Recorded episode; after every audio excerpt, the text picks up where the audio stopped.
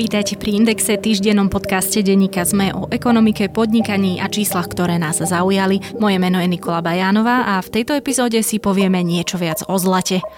Podcast Index vám prináša spoločnosť EY, ktorá poskytuje komplexné služby v oblasti auditu, daní, právneho, transakčného a podnikového poradenstva. Jednou z priorít EY je podpora slovenského podnikateľského prostredia a to je prostredníctvom súťaže EY Podnikateľ roka. Viac sa dozviete na webe ey.com. Máte radi úspešné príbehy a pýtate sa, prečo sú úspešné práve oni? Aj o tom sú rozhovory s výnimočnými slovenskými podnikateľmi, ktorí menia našu budúcnosť. V podcaste Prečo práve oni sa s účastníkmi súťaže EY Podnikateľ roka rozprávam ja, Adela Vinceová. Nájdete ho vo vašich podcastových aplikáciách.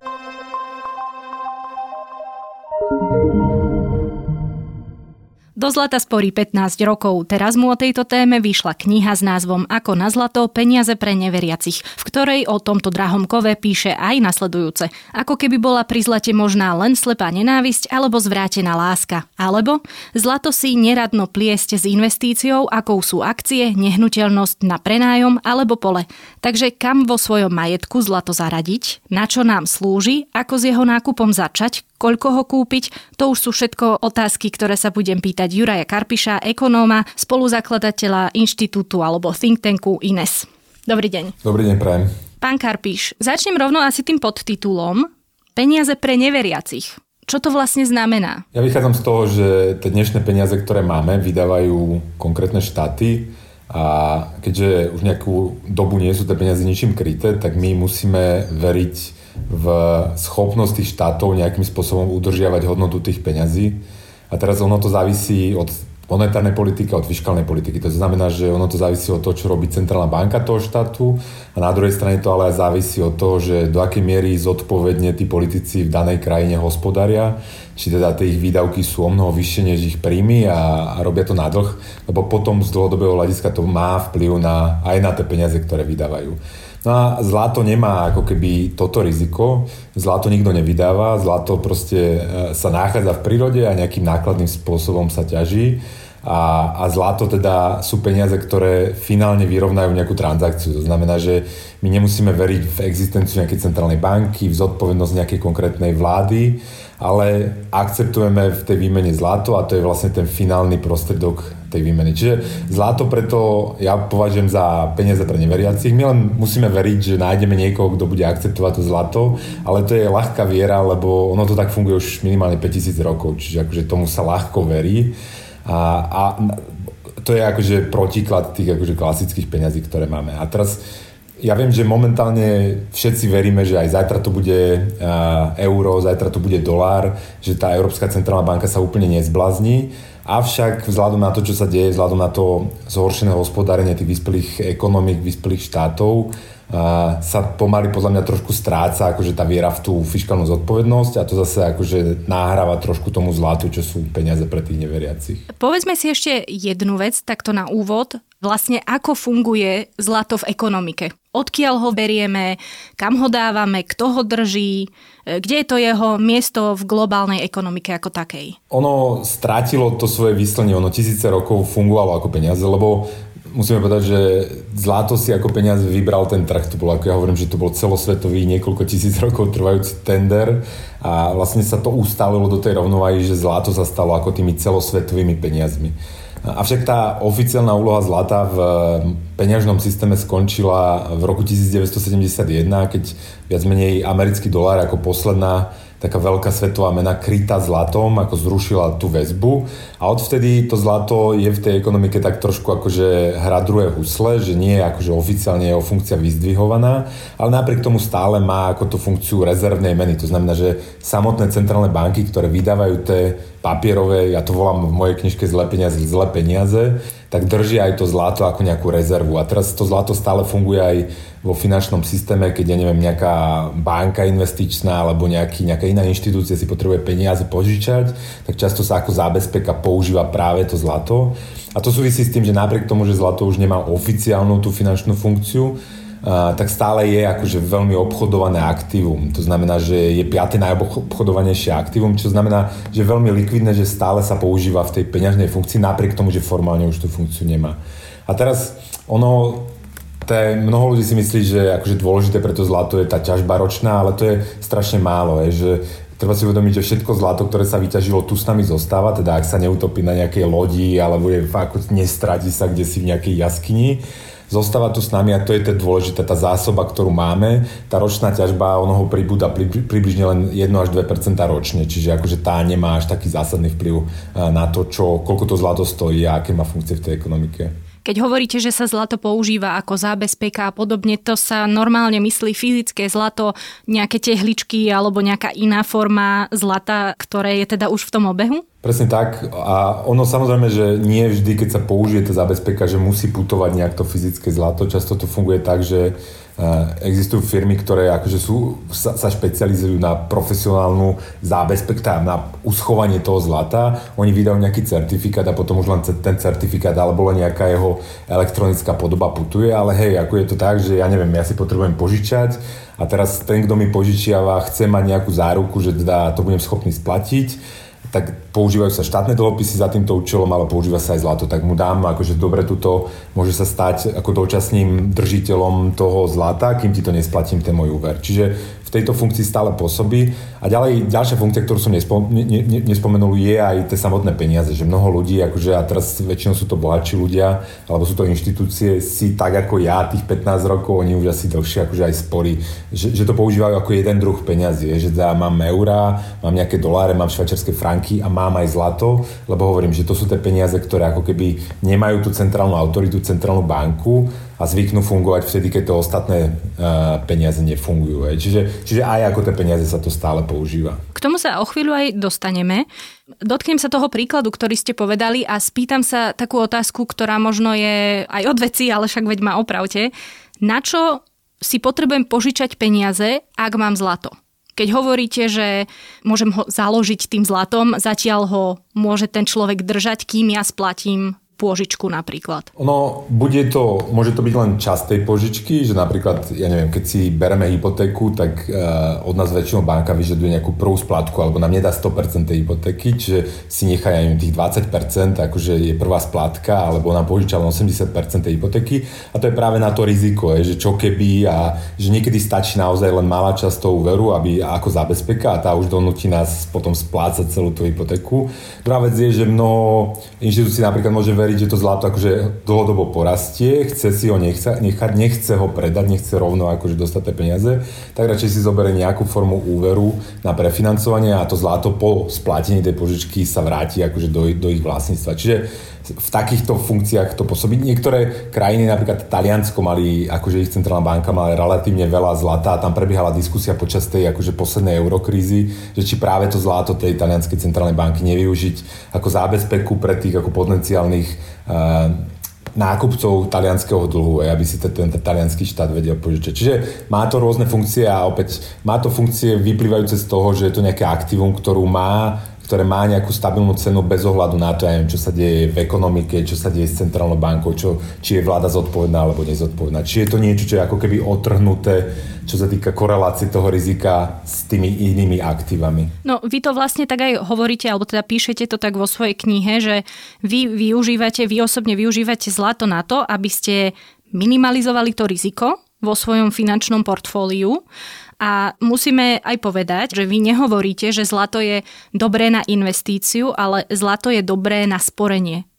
Tak teda v čom je ten rozdiel? Mo, ono, tá moja motivácia napísať tú knižku nebola preto, že, že akože ja chcem predávať zlato, alebo že obhajovať zlato, alebo že, že skôr som mám pocit, že akože v súvislosti so zlatom je málo také racionálne diskusie a ja sa dívam na zlato ako na nejaký jeden z mnohých nástrojov, napríklad aj v tých osobných financiách, ktorý sa dá použiť za nejakým konkrétnym cieľom. A teraz jedno využitie je to, čo spomínate, že, že ani nie minimalizovať, lebo min, že, že portfólio alebo majetok s minimálnym rizikom má aj nízky výnos. Čiže my sa snažíme nájsť akože nejakú rozumnú mieru, ktorá nám vyhovuje rizika a výnosu, nejaké kombinácie. A teraz to zlato mi tam funguje na to, aby mi znížilo ako riziko toho portfólia, ale zároveň, aby som akože si udržal nejaký výnos. Ja, ono, mnoho ľudí, ako, a aj na Slovensku to často počúvam, že ako keby boli možno len dve možnosti, že buď to nakupujem akcie a mám akcie, alebo držím všetko v zlate. A to je podľa mňa akože dosť chyba, že, že práve ono by sa to malo nejako vyvažovať a hľad, mali by sme hľadať nejakú optimálnu mieru.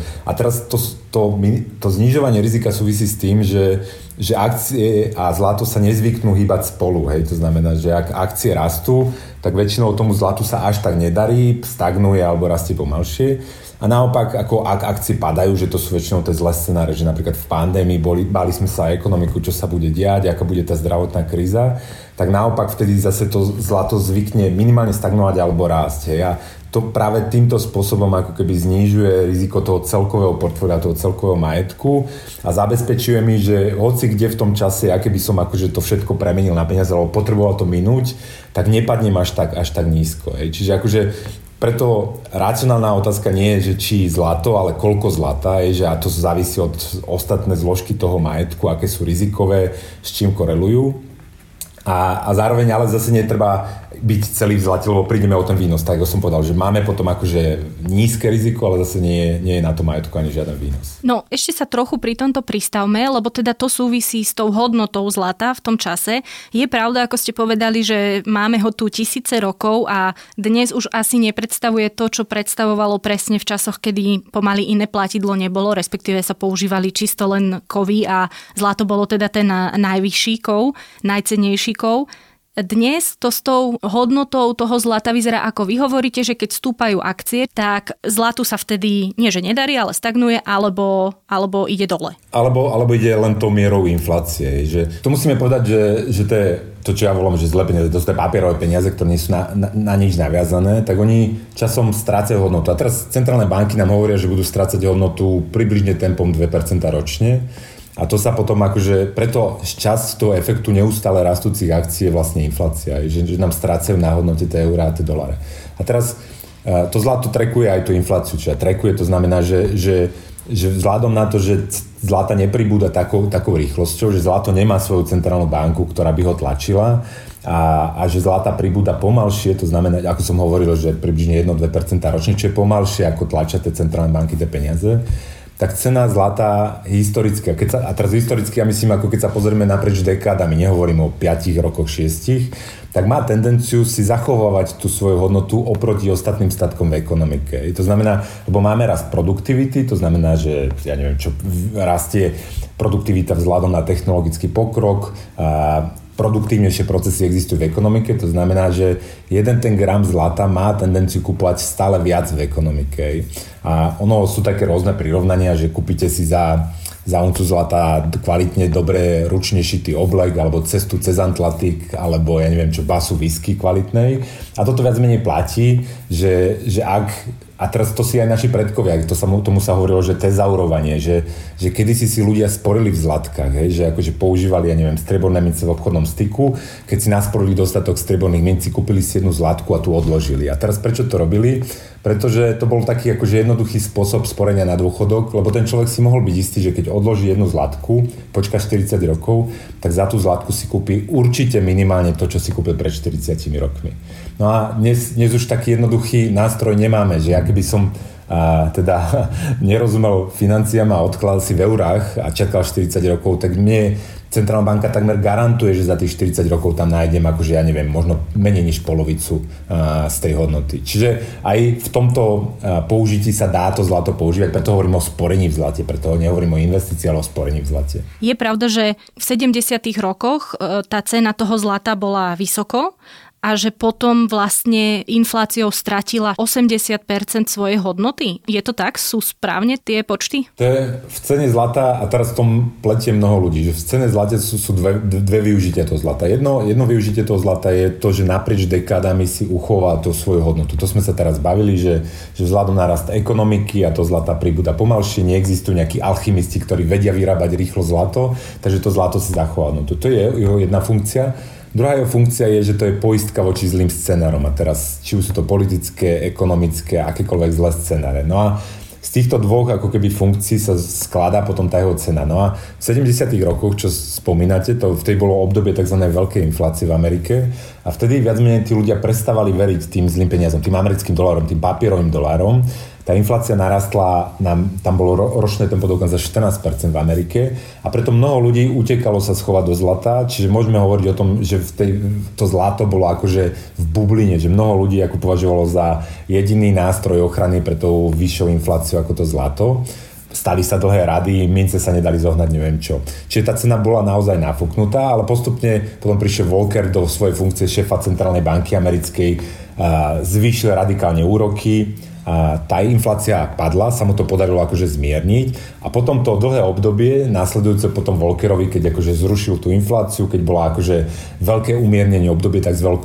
veľkého umiernenia, ľudia začali opäť veriť tým centrálnym bankám, veriť americkému dolaru, tak to zlato ako keby strácalo presne na tej cene a, a vlastne sa to otočilo až niekedy roku, okolo roku 2000-2001, keď splasla bublina v technologických akciách, odkedy badáme, že už tam nie je toľko viery v ten finančný systém, v tie centrálne banky, v fiskálnu zodpovednosť jednotlivých krajín a odtedy sa opäť na zlatu začalo, začalo viac menej dariť. Ešte jedna otázka, koľko vlastne zlata ešte máme nevyťaženého? Vie to niekto? To závisí, to je funkcia všetko, koľko sme ochotní investovať do vyťaženia toho zlata. Že to nie je ako štandard, že, že keď poviete, že ste ochotná investovať 2000 dolárov za vykopanie jednej unce, tak máme také množstvo, keď poviete, že 5000, tak máme o mnoho väčšie množstvo. Čiže a, a, a zlato, zla, zlato sa dá ťažiť akože z, e, z dna oceánov, zlato sa dá ťažiť z asteroidov, ale to je všetko funkcia tej ceny. Čiže od ceny zlata závisí to, koľko, koľko ho vieme dostať. Čítala som presne aj názor, alebo teda také tvrdenie, že vlastne my nevieme presne naceniť zlato, že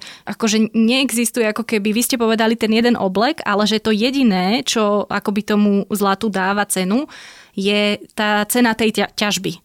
Súhlasíte alebo ani nie? Ani nie, ani nie. Akože tá cena ťažby vzhľadom na to, že, že tu, takto, že, že tá ťažba je strašne malý zlomok toho, čo zlata existuje už dnes, čo je tu vyťažené. Že, že mnoho dôležitejšie pre cenu zlata, než cena ťažby v danom roku, je, že či tu, či tu ľudia sú ochotní predávať to existujúce zlato alebo nie. Ja toto určuje.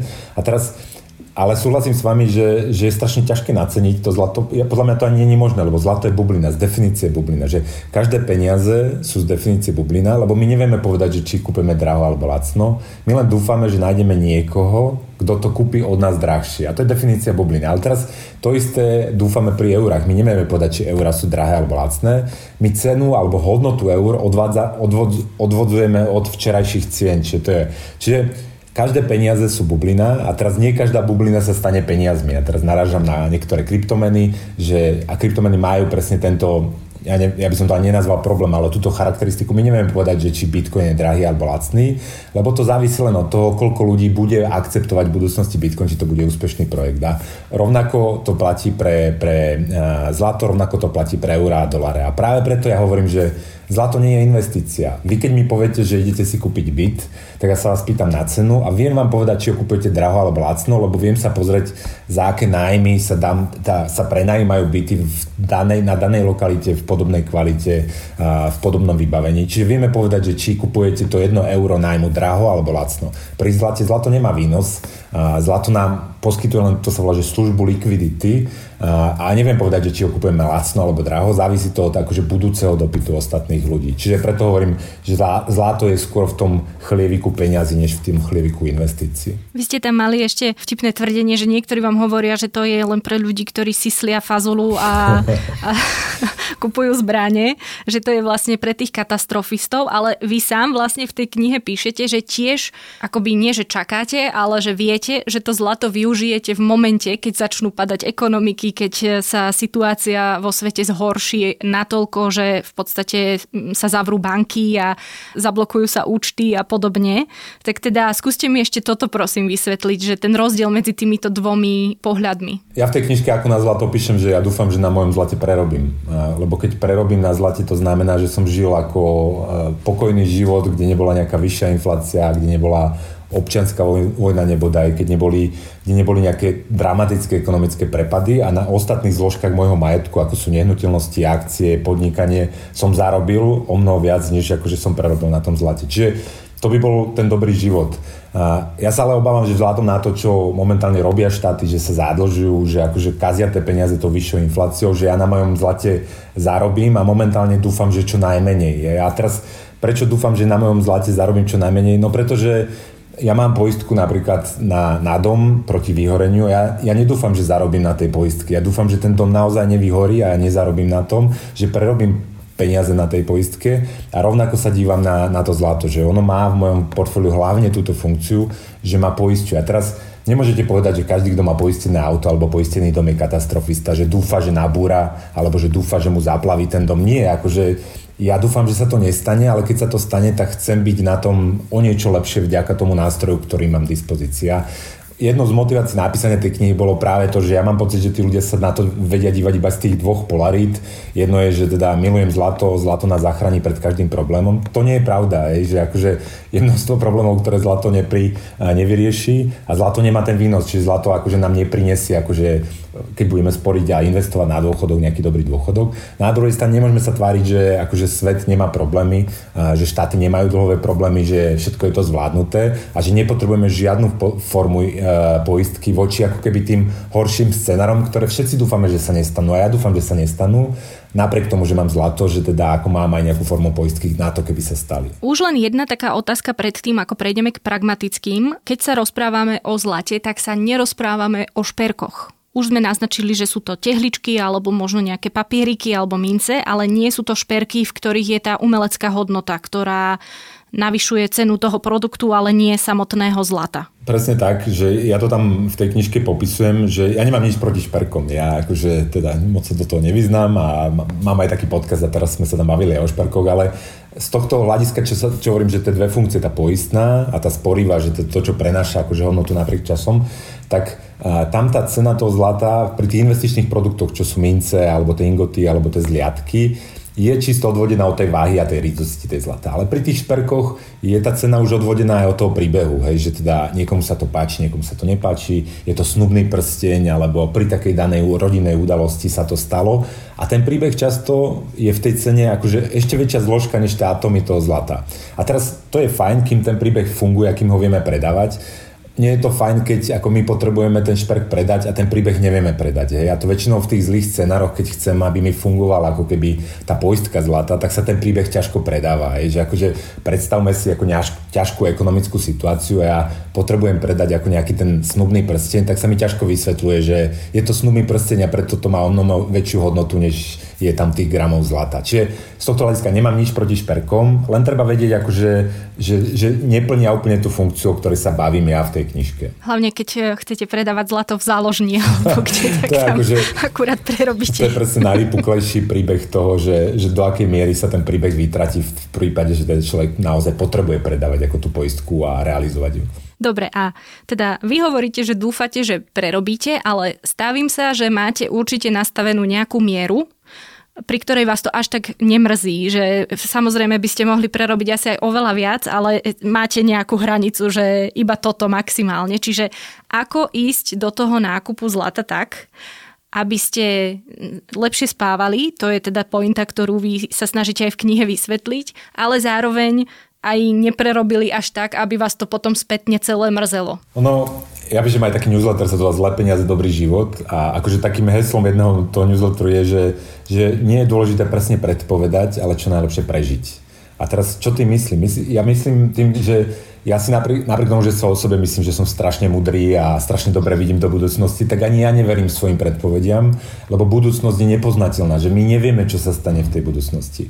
Čiže aj ja, najmudrejší, najmudrejší človek na svete, sa v mojich osobných financiách správam tak, že ja sa môžem pomýliť. Čiže to, to sa volá diverzifikácia, že mám rôzne druhy aktív, ktoré dokopy, keď sa spoja, tak budú fungovať pomerne v rôznych scenároch, bez ohľadu na to, či som sa pomýlil, nepomýlil, čo sa deje vo svete. A podľa mňa toto by malo byť ambíciou, akože ľudí v osobných financiách. A teraz možno existujú špecialisti uh, druhý Warrenova Buffettovia, ktoré vidia do budúcnosti lepšie. A možno existujú. Ja neverím, že akože existujú, že ich je veľa, ale možno existujú, ale ja hovorím akože bežný človek, ktorý ako má nejakú prácu, robí niečo, čo, čo ho baví, niečím, čo, čo sa živí a potrebuje si zariadiť nejaké osobné financie, aby to fungovalo, tak jeho ambícia by mala byť presne, že bez ohľadu na to, čo sa deje, aby to plus minus išlo celkom OK. A teraz tam sú také nejaké tradičné princípy, že diverzifikácie, že tá, mať nejaké nehnuteľnosť, mať akcie na Slovensku, veľa ľudí nemá žiadne akcie, čo je podľa mňa chyba, a mať nejaké zlato a mať nejakú finančnú rezervu. A podľa mňa, keď toto človek robí, tak nemusí sa dívať každý deň na to, čo robí cena zlata, teraz či som bohatý, či som chudobný, čo robia akcie, čo robí trh nehnuteľnosti. Robí si to svoje, pravidelne si sporí do toho a potom mňa, keď sa zobudí, keď sa na dôchodku si pozrie tie grafy a tie, tie, tie ceny, tak, tak to bude OK. Hej. A bez ohľadu na to, čo sa stalo medzi tým, bez ohľadu na to, čo kto predpovedal a, a čo sa dialo. A toto je akože moja ambícia tej knižky je nejako najviac zarobiť na zlate, že ja nejdem ako ľuďom dávať návody ako prepakovanie, akože maximalizovať výnosy zlata. Nie, nie, ako použiť zlato v tých osobných financiách tak, aby im pomohlo redukovať riziko a zároveň akože prinieslo nejaký normálny výnos. Vy to aj hovoríte, že hlavne kto má akcie, by mal mať aj to zlato. Toto, to znamená toto čo? je na Slovensku úplne akože nevydaná vec. To znamená, lebo, lebo tá akcie zo svojej podstaty zvyknú ako tou cenou chodiť hore-dole. A to je akože jeden pohľad na riziko, je to plitké riziko, to je to cenové riziko. To znamená, prišla pandémia a akcie padli o 30%. Hej. Zlato nepadlo o 30%, zlato akože naopak rástlo, čiže zlato pomáhalo korigovať ako ten prepad akcie. Čiže keď sme sa, keď mal niekto, ja neviem, čo 50% v akciách, 50% v zlate, teraz nehovorím, že máte mať 50%, to je akože ilustratívny príklad, tak keď ste sa pozreli na jeho portfólio na jar, tak nevyzeralo to tak tragicky, je, lebo to šťastie, akože ten prepad v tých akciách a, kompenzovalo to zlato. A ono to v tom portfóliu funguje tak, čím mám viac rizikových vecí, to znamená, čo lietajú hore-dole, tým by som mal mať viac zlata, ktoré akože naopak vyviažuje to šťastie, to riziko. A teraz neexistuje jednotný návod, že treba sa pozrieť, že aké mám zamestnanie, či som podnikateľ, či koľko mám akcií, či mám nehnuteľnosť a od toho, ako sa odvádza to, že koľko plus minus by som mal mať to akci- toho zlata. Akože podľa mňa v percentách je to také minimum, v desiatkách percent je akože také maximum, taká štvrtina, alebo neviem čo. Akože úplne od prsta vycúcané je, že štvrtina je štvrtina majetku. Ak nemá niekto akcie, má nehnuteľnosť má nejakú finančnú rezervu, tak sa hovorí o štvrtine zlata štvrtina zlata zo všetkého z, môjho majetku. Z majetku, z celého, akože hej. Keď, keď... A to je dosť. No na Slovensku, akože ja viem, že... Teda, e, chápem, to je veľmi subjektívne a práve si tu vysvetľujeme presne o tom, tak, že akože tam sa tak. nedá veľmi subjektívne pri tom ja nechcem, rozmýšľať. Ja nechcem ale... vyriešiť túto otázku pre ľudí. Ja, viem, ja, čo, čo viem povedať určite je, že každý by mal mať nejaké zlato. Že to je, to je vec, ktorú akože viem, uh, viem sa o nej hádať uh, do krvi a podľa mňa to tak je. A teraz, že koľko je to vaše percento, uh, tak to závisí od, od týchto vašich vecí. A zároveň to závisí od toho aj, ako vnímate tú momentálnu situáciu, ako vnímate tú budúcnosť, ako vnímate uh, stabilitu vašich príjmov v budúcnosti. A čiže je tam aj subjektívna zložka, či na to sa nedá objektívne, objektívne odpovedať. Ale momentálne ja mám pocit, že, a teraz ja som aj preto rád, že vyšla teraz tá knižka, že ja mám pocit, pocit, že vzhľadom na tie experimenty, ktoré sa robia v tých peniazoch, hej, vzhľadom na to, že v Spojených štátoch amerických, americký prezident posiela ľuďom tisíc dolárov, niekoľko tisíc dolárové šeky len tak z ničoho, ktoré sa vytlačia v centrálnej banke, tak mi príde, že, že nie je až také, taký zlý čas pre to zlato. Hej, že akože podľa mňa to zlato v následujúcich rokoch akože môže celkom dobre fungovať ako poistka voči tomu, keď to tým akože ekonomom v tých centrálnych bankách až tak dobre nevíde. No.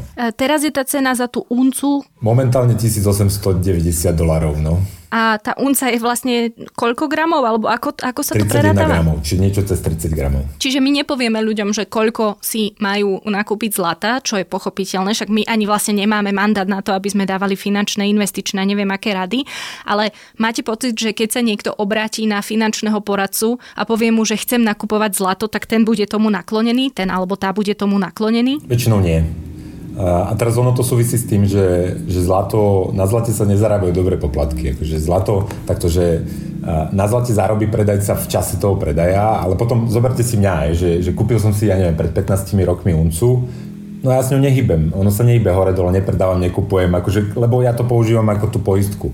Čiže znamená, že nikto nezarába na tom, že to mám. Keby som si kúpil u nejakého správcu majetku akcie, tak ja to držím u toho správcu majetku a platím mu nejaký poplatok ročný, vždy, ja neviem čo, a teraz pol percenta, percento na Slovensku, dokonca niektorí ľudia platia 3% ročne z toho majetku. Aj. Čiže tým väčšina tých akože finančných predajcov, s ktorými som sa ja stretol, má skôr tendenciu predávať niečo iné, z niečo, čo je akože nejaký stabilný tok uh, poplatkov. Hej. A, ale opäť, ako ja nechcem súdiť, že sú určite poradcovia, ktorí akože odporúča človeku, poznajú tie funkcie toho zlata a vedia, že ten človek by to mal nakúpiť.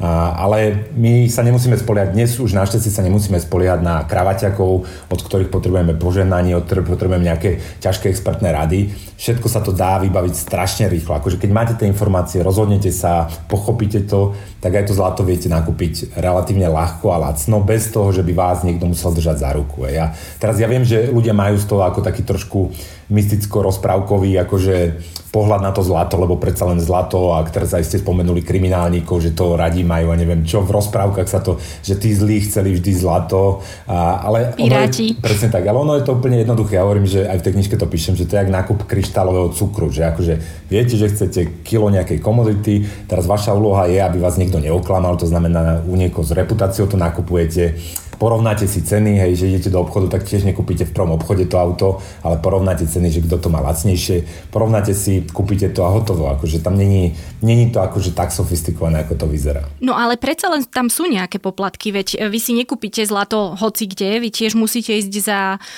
ľuďmi, ktorí sú k tomu povolaní a majú rôzne tie spoločnosti a oni majú vysoké poplatky, ak sa nemýlim, za nákup zlata. Alebo sa dajú nájsť taký a taký? Nemajú práve. Akože v tej knižke aj ukazujem taký graf, my sme robili taký prieskum a teraz v tomto regióne Československom tých všetkých predajcov a tam vidno akože obrovský ako rozptyl tých poplatkov. Že, a teraz my to porovnávame s mincov Viedenský filharmonici, to je akože rakúska mincovňa tuto v susednom štáte vlastne robí takú veľmi populárnu e, investičnú mincu, čo sa volá Viedenský filharmonici.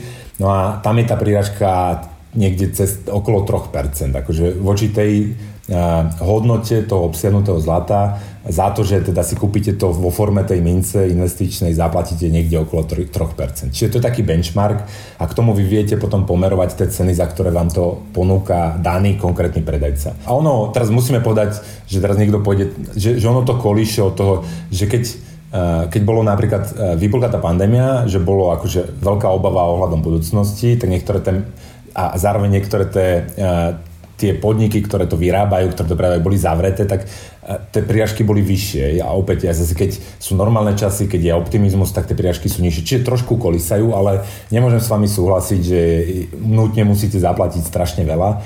Čo ale s vami súhlasím je, že dajte si pozor, samozrejme, hej, že akože pozrite si tie ceny, je to strašne ľahké na internete, pogooglujete, pozrovnáte tie ceny, no a kúpte tam, kde, kde je lepšia cena a kde je ale tá reputácia, hej, že kde kupujete od niekoho koho poznáte, kto má značku, kto, kto sa v tom akože sektore pohybuje roky, má nejaké referencie.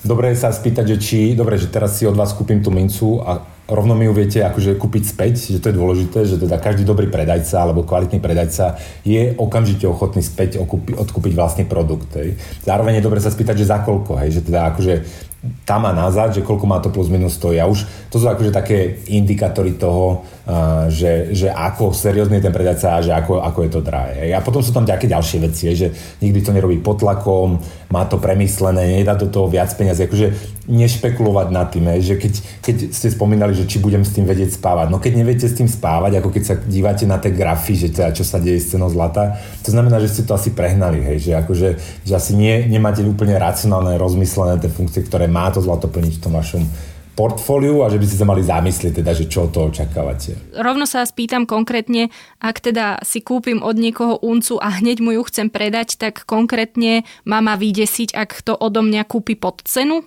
Nie, nie, určite, akože... určite, lebo zase on to, takisto, keď kupujem akcie a predávam akcie od market makera na New Yorkskej burze, tak tiež to nekúpim úplne za rovnako. Čiže to sa volá spread, hej, že nákup, rozdiel medzi nákupnou a predajnou cenou. A, ale keď ten spread je obrovský, je, že je to 10% alebo čo, tak je to už divné. Hej, že teda, ako to znamená, mm-hmm. že, že, že to úplne není... A teraz ja nechcem nikoho hodnotiť, ale vravím, akože to sú tie ukazovatele, na základe ktorých sa človek môže rozhodnúť a, a keď akože pohľada trošku, povenuje sa tomu a teraz to není komplikované. Máme internety, máme telefóny, vieme si to tam všetko nájsť, a, tak sa dajú na, nájsť rozumní predajcovia, kde, ktorí toto akože úplne v pôde zvládajú, a, kde zaplatíte pár percent na niekoľko percent nad obsah toho kovu a vravím, že vzhľadom na to, že vy to držíte potom, akože nemali by ste to držať týždeň, mesiac alebo čo obchodovať to, a, tak mi to vôbec nepríde akože nejaká tragédia. Čo môže byť ale náklad, a teraz ten poplatok, ktorý môže byť akože dlhodobejšie úschova, to sme sa ešte nebavili, mm-hmm. ale teraz akože jasné, že keď máte pár minci, tak to viete, kde si schovať. Schovajte to tak, aby ste to našli, o to, to odporúčam ľuďom, lebo zlato sa ľahko schováva a ťažko hľadá.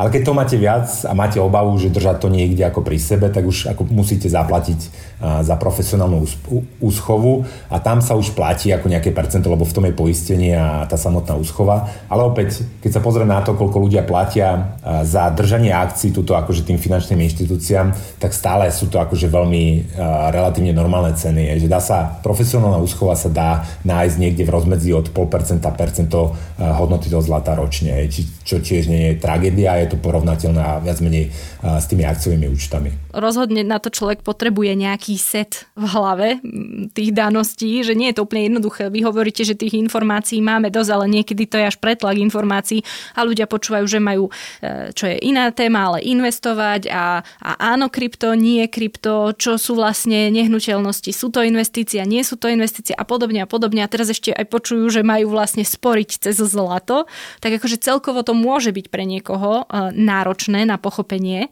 ale asi na záver by som sa opýtala dve veci. Jedna je, že tak teda vy sa ocitnete na dôchodku, všetko prebehlo v pohode, povedzme, že vaše akcie vám zarobili a zlato tým pádom poviem zjednodušene prerobilo. Čo s ním potom spravíte? Budete ho ďalej držať a bude sa ďalej dediť, alebo ho vytiahnete a predáte, alebo čo urobíte? To závisí, v akom stave bude na tom dôchodku a, koľko, a aké bude mať plány na tom dôchodku, ale ja si viem predstaviť, že, že teda ako, teda dúfam, že budem v takej situácii, že niečo bude aj predmetom dedenia, aj, že to posuniem akože do ďalšej generácie a, a teraz ako nejaká časť majetku, ktorá pôjde ďalej. Ale možno nie, možno sa zmení, možno to všetko rozbijem, a deti nepodarené a nedostanú nakoniec nič, čiže neviem, ale s tým si netreba akože lámať až tak veľmi hlavu, lebo to zlato je tak likvidné, že vy to viete okamžite predať. Hej, že, čiže to, že mám dnes zlato, neznám, zajtra môže mať z toho peniaze, môže mať z toho niečo iné. Čiže vzhľadom na to, že je to veľmi likvidné aktívum. A teraz mož, možno sa to zmení následujúcich 50-100 rokov, ale určite sa to nezmení z roka na rok a podľa mňa v mojom živote sa to až tak nezmení vzhľadom na tú jeho históriu niekoľko tisíc ročnú.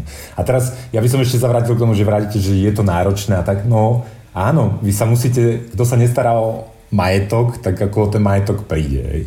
A teraz to nikto nespraví za vás. Akože to je len ilúzia, že vy zaplatíte niekomu poplatok, nejakému kravaťakovi a on za vás vyrieši všetky problémy. Nie, nie, nie.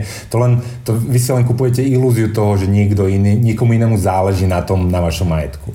A ja preto hovorím o finančnej hygiene. A teraz ono to tu nemá moc tradíciu, lebo mali sme tu akože prerušenú tú históriu nejakého akože správovania osobných majetkov, lebo sa o nás všetkých postarala, postarala komunistická strana, ale tie základy, akože tá finančná hygiena sú pomerne jednoduché, ale keď ich človek dodržuje, tak ho nečaká akože nejaké dramatické finančné prekvapenie. A, a tie základy sú jednoduché a dajú sa momentálne už relatívne ľahko robiť, lebo máme tie informačné technológie, všetko je to lacné. Stačí, a teraz naozaj stačí z tej kopie informácií akože vyselektovať tých pár dôležitých pre môj život, ostatné ignorovať, akože vy nepotrebujete špekulovať v Dogecoine a, a neviem čo prepakovať, štyri nehnuteľnosti, neviem čo, nie, nie, ako ja hovorím o tých základných veciach, že to je ako umývanie si zubov, že každý večer si umývam zuby, napriek tomu, že ma to nebaví, je to nudné. Na začiatku som sa to musel naučiť, deti to učím, ako aj pre nich je to náročné, ale potom to robím celý život, tých 40 rokov, alebo neviem koľko rokov a, a vďaka tomu akože mám, na, môžem si myslieť, že teda budem mať celkom,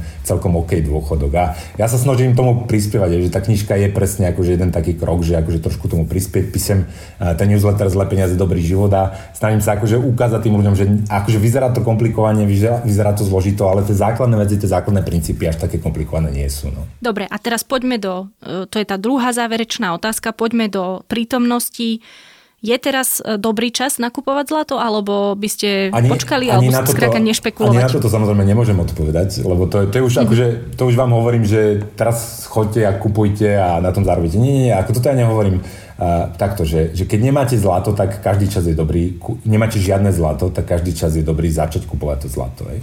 A vzhľadom na to, že ono, ten postup by mal vyzerovať na Slovensku, že teda urobím si inventúru majetku, plánov, čo sa deje, životnej situácie tak zistím, že dobre, nemám žiadne zlato, koľko by som chcel mať zlata, no a naplánujem si nejak vstup do toho, hej, to znamená, že buď to natiahnem na niekoľko rokov, alebo sa rozhodnem, že teraz dám nejakú časť, ale neskôr dám, ne...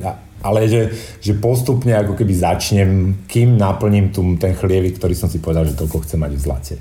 Ako keby ste ma mi lámali ruku a povedali, a teraz toto nie je finančné odporúčanie, tak si myslím, že skôr momentálne je lepší čas na nakupovanie toho zlata, vzhľadom na to, čo sa deje v tých ako v úvodzovkách zlých peniazoch. Hej. Že akože tie experimenty, ktoré vidíme, vzhľadom na to, že americký prezident posiela tisíc dolárové šeky ľuďom len tak, vzhľadom na to, že máme inflačné prekvapenia, že v Amerike majú 4% infláciu, si myslím, že ten následujúce roky je, je dobre mať poistenie ako voči tým zlyhaniam centrálnych bankárov, voči tomu, keď sa im to nepodarí, hej, keď z toho inflačného kečupu sa budú chcieť, budú chcieť dostať trošku inflácia a zrazu tam budú mať viac tej inflácie. Alebo keď náhodou, ja neviem, čo niečo sa začne diať v tom finančnom sektore, keď je porastú úroky a dlžníci nebudú vedieť splácať tie, tie úvery. V všetkých týchto scenároch ako to zlato sa mu väčšinou zvykne dariť. A ja keď som tú knižku písal, tak som sa bál, že to nestíneme, že som sa bál, že to zlato akože už vystrelí, ono chvíľku vystrelilo, na začiatku bolo cez 2000 dolárov, ale teraz, jak je optimizmus na tých troch, ako, ako rastie tá ekonomická aktivita, rastie zamestnanosť, tak opäť skorigovalo to zlato, takže som spokojný, spávam spokojnejšie, že teraz, keď ľudia akože nákupujú, tak nemám o nich až, až toľko veľa strachu. Ale vravím, ja neviem, či je zlato drahé, lacné, neviem, koľko bude stať za 5, 3, 2 roky, ja si myslím, že za 40 rokov bude akože minimálne tú infláciu tam, kde má byť a, a obávam sa, že možno ešte vyššie. No hovorí Juraj Karpiš, ekonóm z Inštitútu INES. Podcast Index vám prináša spoločnosť EY, ktorá poskytuje komplexné služby v oblasti auditu daní, právneho, transakčného a podnikového poradenstva. Jednou z priorit EY je podpora slovenského podnikateľského prostredia a to je prostredníctvom súťaže EY Podnikateľ roka. Viac sa dozviete na webe ey.com lomka.sk.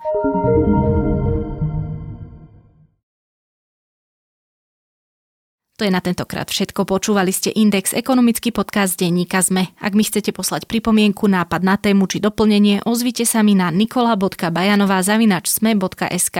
Podcast Index môžete vo svojich podcastových aplikáciách, ktoré to umožňujú, aj ohodnotiť. Ak to chce, môže sa pridať aj do nášho podcastového klubu na Facebooku. Ďakujeme, že nás počúvate. Vypočujte si rozhovory s úspešnými slovenskými podnikateľmi a ich príbehy, ako sa nimi stali. S účastníkmi súťaže EY Podnikateľ roka sa rozprávam ja, Adela Vinceová. Podcast Prečo práve oni vám prináša spoločnosť EY.